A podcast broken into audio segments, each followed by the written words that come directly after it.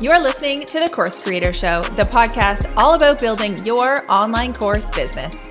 We talk about marketing strategy, making money, and creating a business with impact that gives you freedom and lights you up. I'm Gemma Bonham Carter, a Canadian mom of two, a speaker, a real estate investor, a reality TV lover, and an online business strategist who has helped thousands of entrepreneurs create, launch, and scale their digital course businesses. Let's dive into this episode.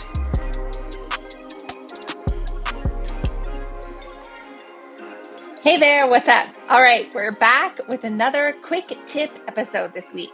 So, if you haven't heard these shorter episodes from us before, basically these are sound bites pulled from coaching calls inside of my programs. So, it's kind of a cool way to give you a glimpse at some of the insights and coaching that I share inside of our calls whether that's from Course Creator School or the Passive Project.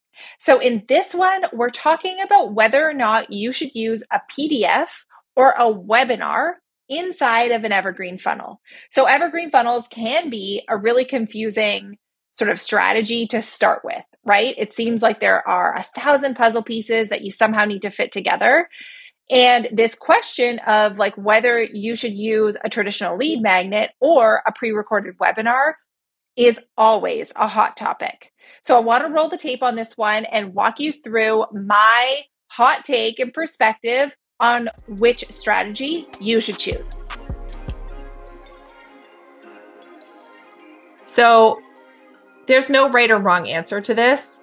I think that, in my opinion and in my experience in running funnels for myself and seeing funnels of my clients, we know that webinar based funnels tend to convert better than a funnel just off of a PDF lead magnet.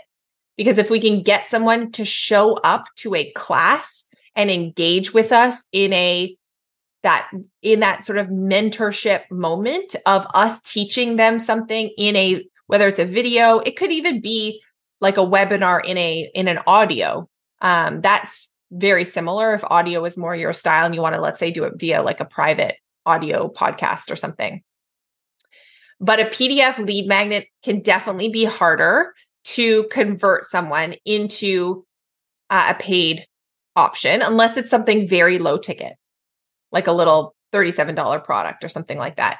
So my suggestion and this is for everybody that um, I would focus on making the webinar or the masterclass the freebie and make sure that there's a pitch in that in that webinar. Don't make this just like a masterclass where you're teaching something and then you piece out at the end of it. You have to have the pitch part at the end. And if you also have a PDF lead magnet, there's nothing saying that you can't like go ahead and um, talk about that lead magnet and get eyes on it and get people downloading it, but then just invite them into the webinar from the lead magnet. And the webinar funnel is like your main selling funnel that's happening on autopilot. That is, in our experience, has worked the best of everything that we've tried. All right, did that make sense? I hope so. If you have any feedback or if that like unlocked any ideas for you, feel free to send me a message over on Instagram. You can find me at gemma.bonhamcarter. So I hope this episode has been enlightening for you. As always, if you want to learn more about how to work with me to launch your first course or grow your course business, I've got programs, I've got links for all the things.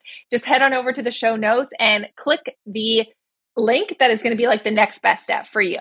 If you want to do me a solid, leave me a rating or review for this podcast. That it would be a huge help. And that's a wrap for this one. That was another quick tip episode for your files. I will see you next time on the Course Creator Show.